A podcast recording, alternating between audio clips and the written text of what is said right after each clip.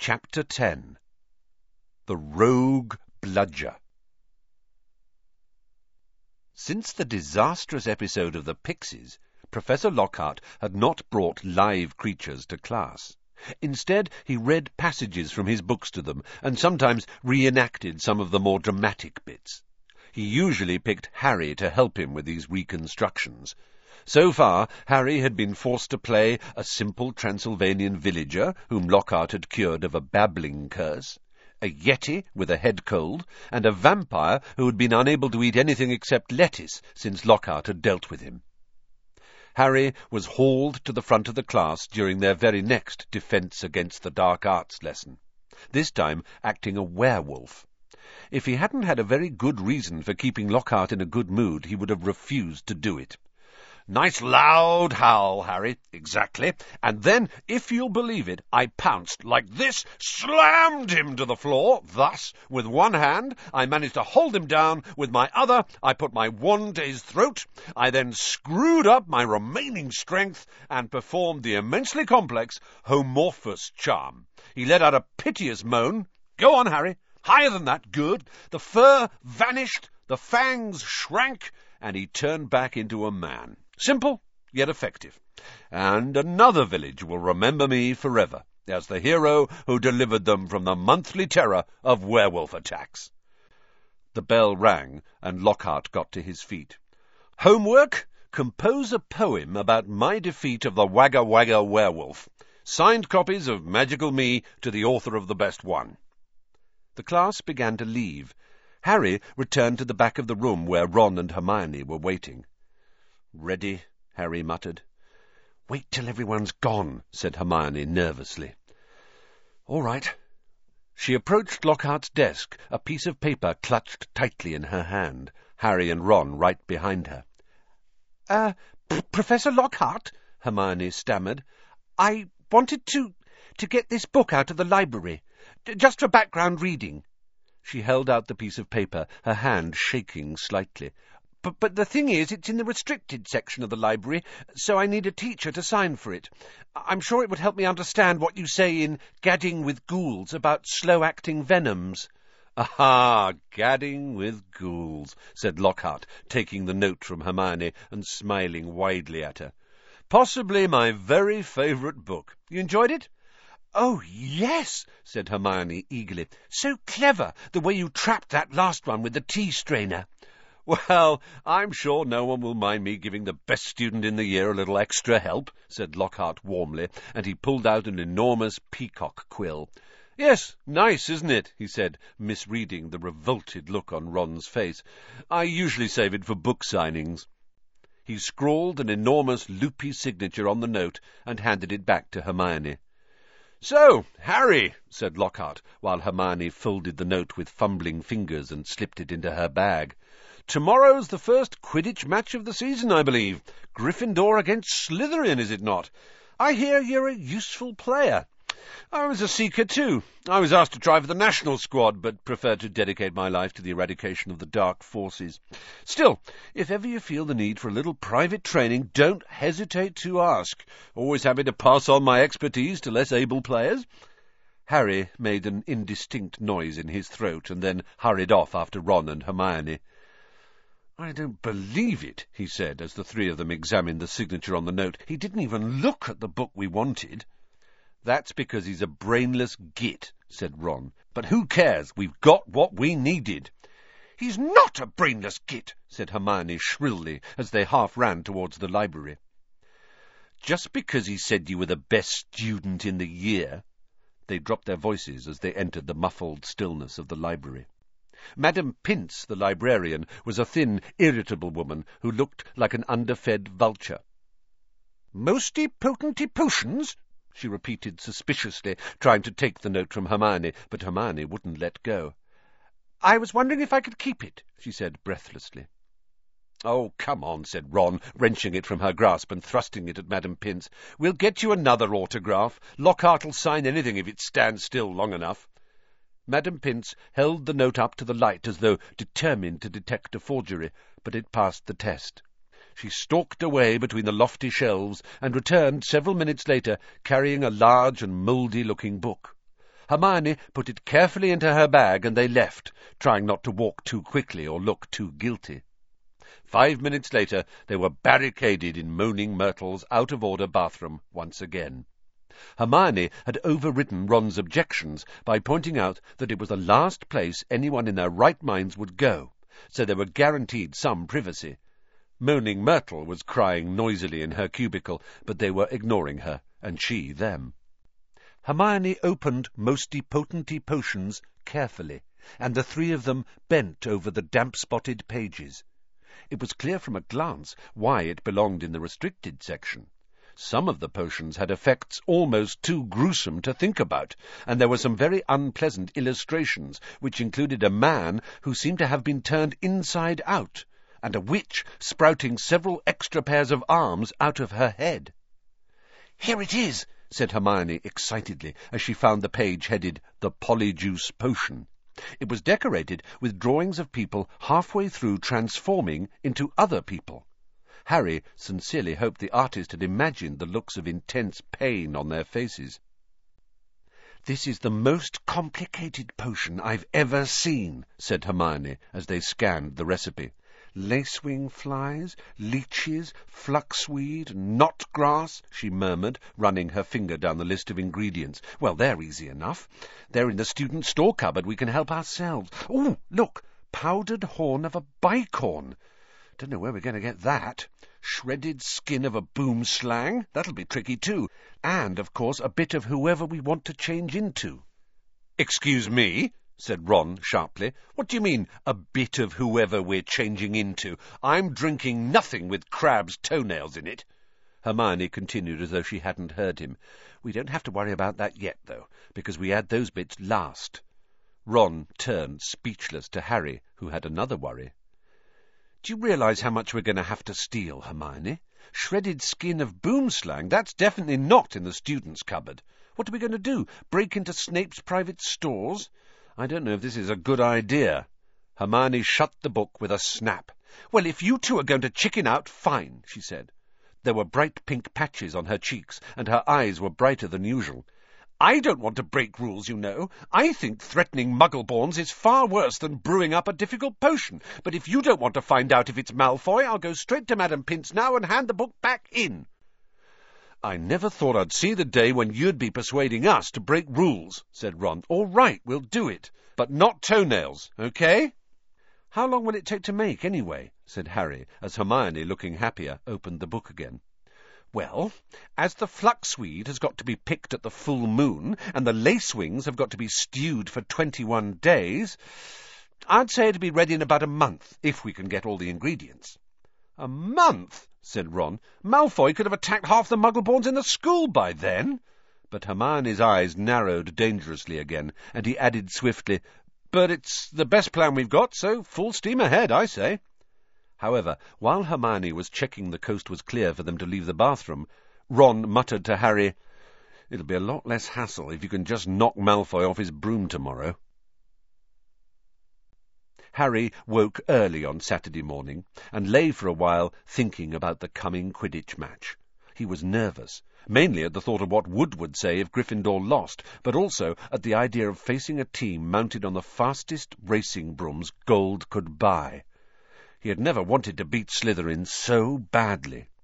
After half an hour of lying there with his insides churning, he got up, dressed, and went down to breakfast early, where he found the rest of the Gryffindor team huddled at the long, empty table, all looking uptight and not speaking much.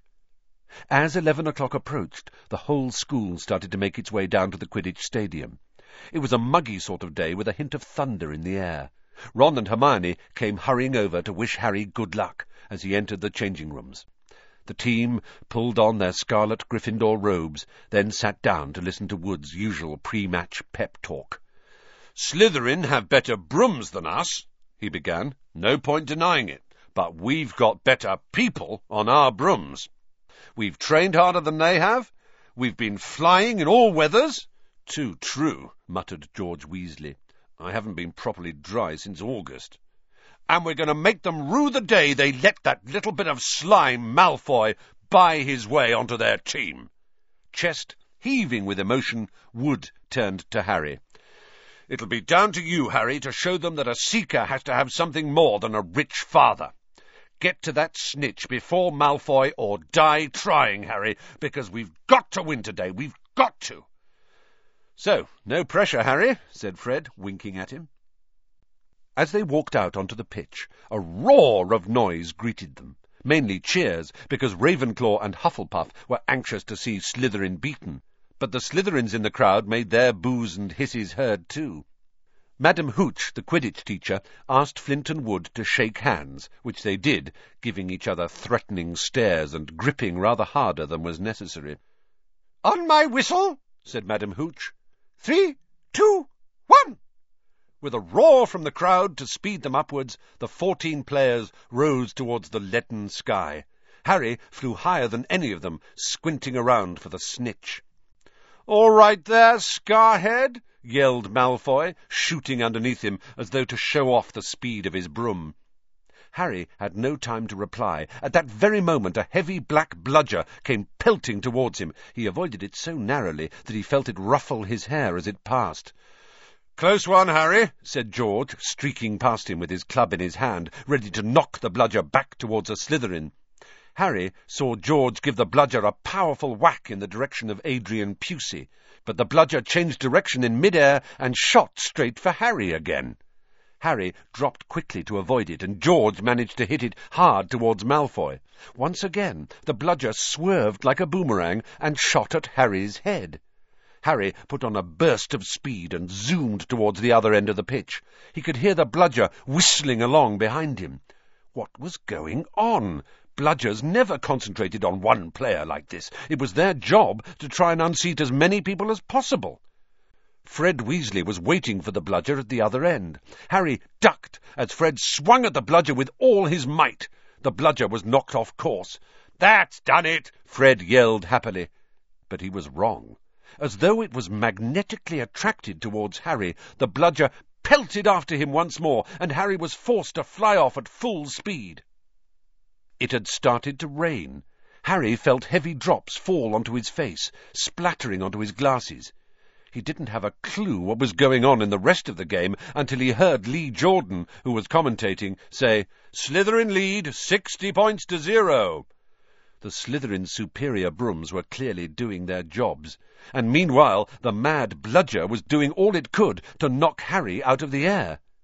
Fred and George were now flying so close to him on either side that Harry could see nothing at all except their flailing arms, and had no chance to look for the snitch, let alone catch it. Someone's tampered with this bludger, Fred grunted, swinging his bat with all his might at it as it launched a new attack on Harry. We need time out, said George, trying to signal to Wood and stop the bludger breaking Harry's nose at the same time.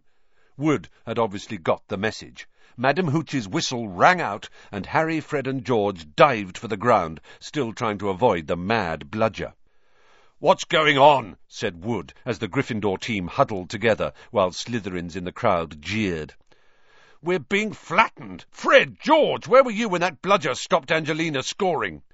We were twenty feet above her, stopping the other bludger murdering Harry, Oliver, said George angrily. Someone's fixed it. It won't leave Harry alone. It hasn't gone for anyone else all game. The Slytherins must have done something to it. But the bludgers have been locked in Madame Hooch's office since our last practice, and there was nothing wrong with them then, said Wood anxiously. Madame Hooch was walking towards them. Over her shoulder, Harry could see the Slytherin team jeering and pointing in his direction. Listen, said Harry, as she came nearer and nearer. With you two flying round me all the time, the only way I'm going to catch the snitch is if it flies up my sleeve, said Harry. Go back to the rest of the team and let me deal with the rogue one. Don't be thick, said Fred. It'll take your head off. Wood was looking from Harry to the Weasleys. Oliver, this is mad, said Alicia Spinnet angrily. You can't let Harry deal with that thing on his own. Let's ask for an inquiry. If we stop now, we'll have to forfeit the match, said Harry, and we're not losing to Slytherin just because of a mad bludger. Come on, Oliver, tell them to leave me alone. This is all your fault, George said angrily to Wood. Get the snitch or die trying. What a stupid thing to tell him. Madam Hooch had joined them. Ready to resume play? she asked Wood. Wood looked at the determined look on Harry's face. All right, he said. Fred, George, you heard Harry. Leave him alone and let him deal with the bludger on his own. The rain was falling more heavily now. On Madame Hooch's whistle, Harry kicked hard into the air and heard the telltale whoosh of the bludger behind him. Higher and higher Harry climbed. He looped and swooped, spiraled, zigzagged and rolled. Slightly dizzy, he nevertheless kept his eyes wide open. Rain was speckling his glasses and ran up his nostrils as he hung upside down, avoiding another fierce dive from the bludger. He could hear laughter from the crowd. He knew he must look very stupid, but the rogue bludger was heavy and couldn't change direction as quickly as he could. He began a kind of roller coaster ride around the edges of the stadium, squinting through the silver sheets of rain to the Gryffindor goalposts, where Adrian Pusey was trying to get past Wood. A whistling in Harry's ear told him the bludger had just missed him again. He turned right over and sped in the opposite direction. Training for the ballet, Potter? yelled Malfoy, as Harry was forced to do a stupid kind of twirl in mid-air to dodge the bludger. Off Harry fled, the bludger trailing a few feet behind him, and then, glaring back at Malfoy in hatred, he saw it. The golden snitch! It was hovering inches above Malfoy's left ear, and Malfoy, busy laughing at Harry, hadn't seen it. For an agonizing moment, Harry hung in mid-air, not daring to speed towards Malfoy in case he looked up and saw the snitch. Wham! He had stayed still a second too long. The bludger had hit him at last, smashed into his elbow, and Harry felt his arm break. Dimly, Dazed by the searing pain in his arm, he slid sideways on his rain-drenched broom, one knee still crooked over it, his right arm dangling useless at his side. The bludger came pelting back for a second attack, this time aiming at his face. Harry swerved out of the way, one idea firmly lodged in his numb brain. Get to Malfoy. Through a haze of rain and pain, he dived for the shimmering, sneering face below him, and saw its eyes widen with fear. Malfoy thought Harry was attacking him. What the? he gasped, careering out of Harry's way. Harry took his remaining hand off his broom and made a wild snatch. He felt his fingers close on the cold snitch, but was now only gripping the broom with his legs, and there was a yell from the crowd below as he headed straight for the ground, trying hard not to pass out. With a splattering thud, he hit the mud and rolled off his broom. His arm was hanging at a very strange angle. Riddled with pain, he heard, as though from a distance, a good deal of whistling and shouting. He focused on the snitch, clutched in his good hand. Aha, he said vaguely. We've won. And he fainted. He came round, rain falling on his face, still lying on the pitch, with someone leaning over him. He saw a glitter of teeth. Oh, no, not you, he moaned. Doesn't know what he's saying, said Lockhart loudly to the anxious crowd of Gryffindors pressing around them. Not to worry, Harry. I'm about to fix your arm. No! Said Harry. I'll keep it like this, thanks. He tried to sit up, but the pain was terrible. He heard a familiar clicking noise nearby. I don't want a photo of this, Colin, he said loudly. Lie back, Harry, said Lockhart soothingly. It's a simple charm I've used countless times. Why can't I just go to the hospital wing? said Harry through clenched teeth. He should really, Professor, said a muddy Wood, who couldn't help grinning even though his seeker was injured. Great capture, Harry. Really spectacular. Your best yet, I'd say. Through the thicket of legs around him, Harry spotted Fred and George Weasley wrestling the rogue bludger into a box. It was still putting up a terrific fight. Stand back, said Lockhart, who was rolling up his jade-green sleeves. No, don't, said Harry weakly, but Lockhart was twirling his wand, and a second later had directed it straight at Harry's arm. A strange and unpleasant sensation started at Harry's shoulder and spread all the way down to his fingertips. It felt as though his arm was being deflated. He didn't dare look at what was happening. He had shut his eyes, his face turned away from his arm, but his worst fears were realized as the people above him gasped and Colin Creevey began clicking away madly. His arm didn't hurt any more, but nor did it feel remotely like an arm. Ah, said Lockhart. Yes. Well, that can sometimes happen. Uh, but the point is, the bones are no longer broken. That's the thing to bear in mind. So, Harry, just um, toddle up to the hospital wing. Ah, uh, Mr. Weasley, Miss Granger, would you escort him? And Madame Pomfrey will be able to uh, tidy you up a bit. As Harry got to his feet, he felt strangely lopsided. Taking a deep breath, he looked down at his right side. What he saw nearly made him pass out again. Poking out of the end of his robes was what looked like a thick, flesh-coloured rubber glove. He tried to move his fingers. Nothing happened. Lockhart hadn't mended Harry's bones. He had removed them. Madame Pomfrey wasn't at all pleased. You should have come straight to me, she raged, holding up the sad, limp remainder of what half an hour before had been a working arm. I can mend bones in a second, but growing them back... You will be able to, won't you? said Harry desperately. I'll be able to, certainly, but it will be painful, said Madame Pomfrey grimly, throwing Harry a pair of pyjamas. You'll have to stay the night. Hermione waited outside the curtain drawn around Harry's bed, while Ron helped him into his pyjamas. It took a while to stuff the rubbery, boneless arm into a sleeve. How can you stick up for Lockhart now, Hermione, eh? Ron called through the curtain as he pulled Harry's limp fingers through the cuff. If Harry had wanted deboning, he would have asked. Anyone can make a mistake, said Hermione, and it doesn't hurt any more, does it, Harry? No, said Harry but it doesn't do anything else either. As he swung himself onto the bed, his arm flapped pointlessly. Hermione and Madame Pomfrey came around the curtain. Madame Pomfrey was holding a large bottle of something labelled Skelly-Grow. You're in for a rough night, she said, pouring out a steaming beakerful and handing it to him. Regrowing bones is a nasty business. So was taking the Skelly-Grow. It burned Harry's mouth and throat as it went down, making him cough and splutter. Still tut-tutting about dangerous sports and inept teachers, Madame Pomfrey retreated, leaving Ron and Hermione to help Harry gulp down some water. We won, though, said Ron, a grin breaking across his face. That was some catch you made. Malfoy's face! He looked ready to kill! I want to know how he fixed that bludger, said Hermione darkly. We can add that to the list of questions we'll ask him when we've taken the polyjuice potion, said Harry, sinking back onto his pillows. I hope it tastes better than this stuff. If it's got bits of Slytherins in it, you've got to be joking, said Ron. The door of the hospital wing burst open at that moment. Filthy and soaking wet, the rest of the Gryffindor team had arrived to see Harry.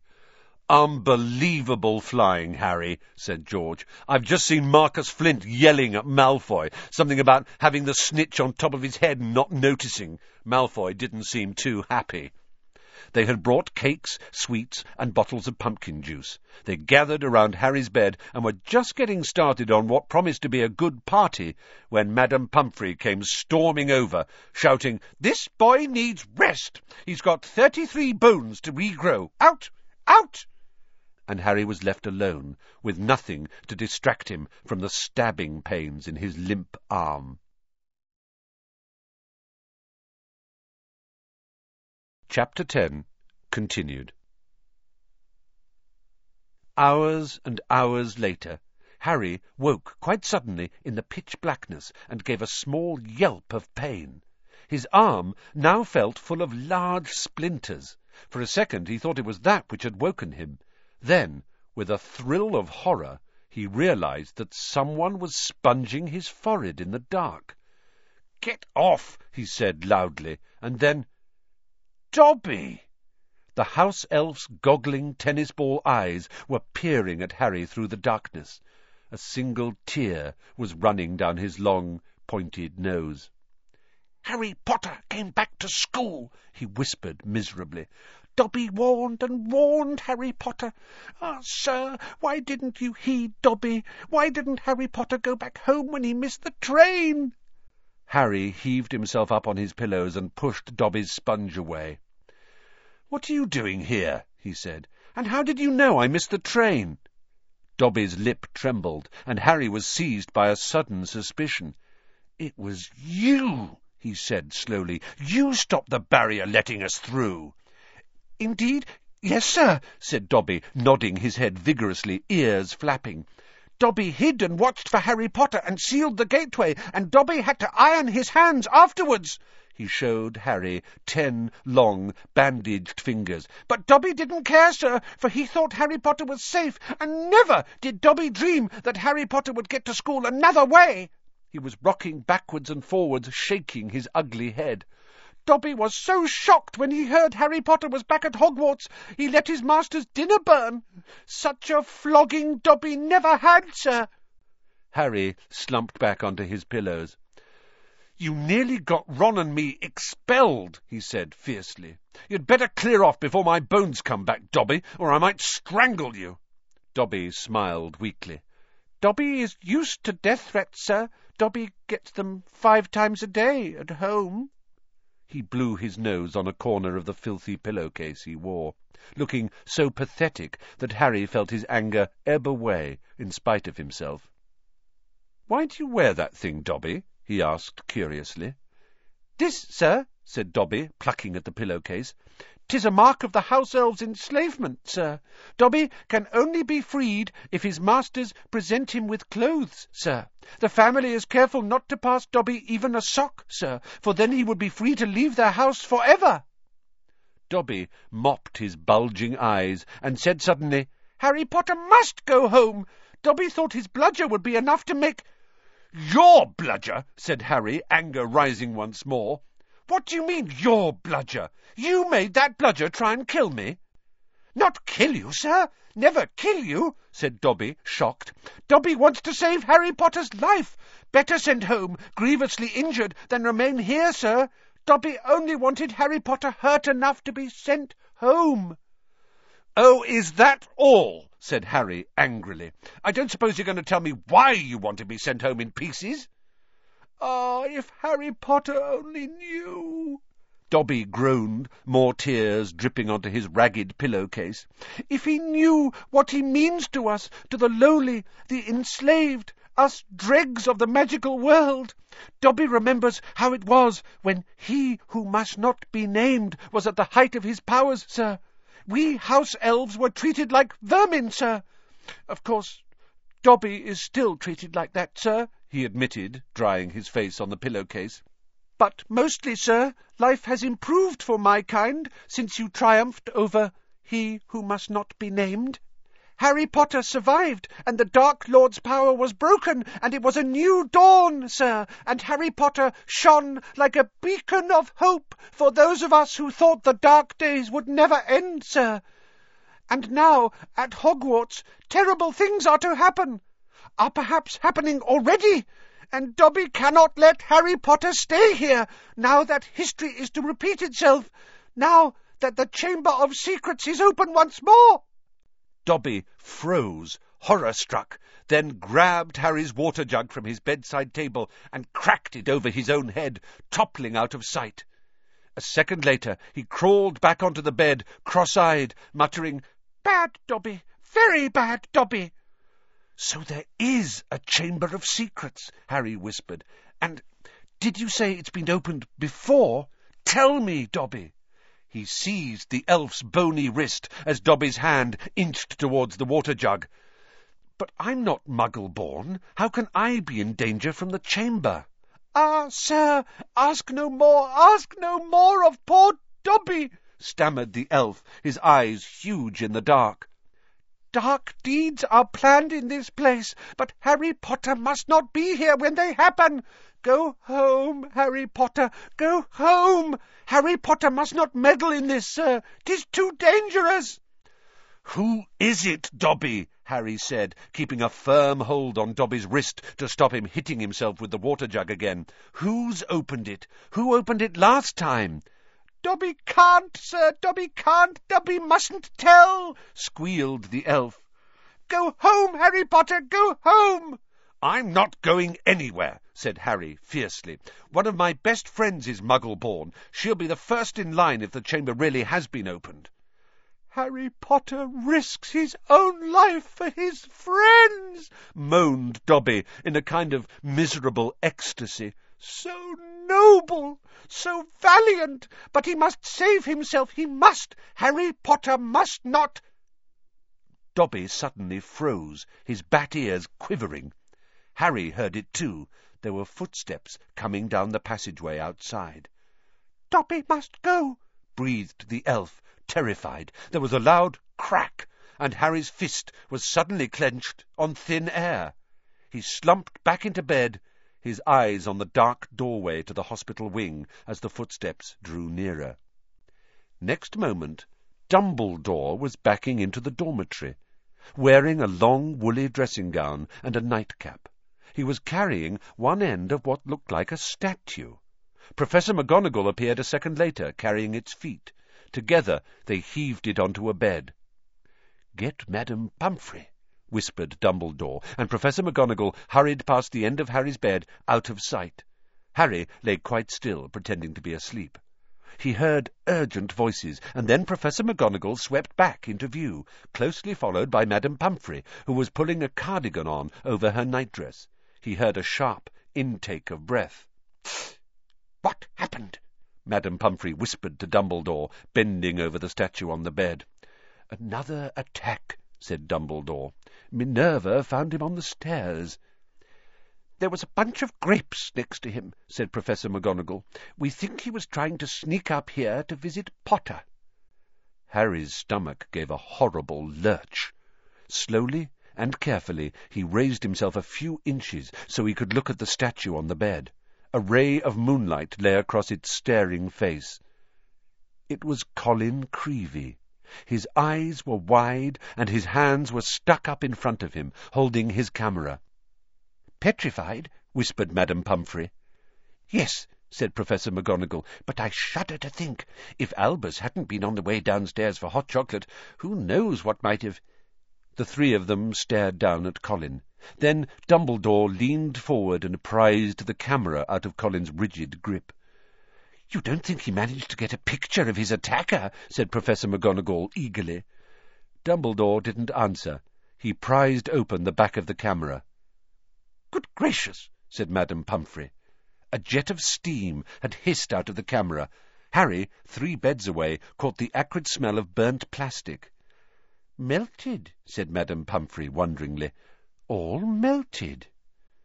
"What does this mean, Albus?" Professor McGonagall asked urgently.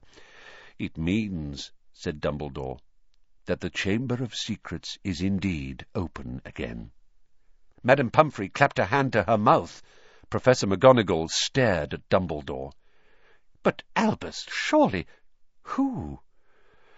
The question is not who, said Dumbledore, his eyes on Colin. The question is how. And from what Harry could see of Professor McGonagall's shadowy face, she didn't understand this any better than he did.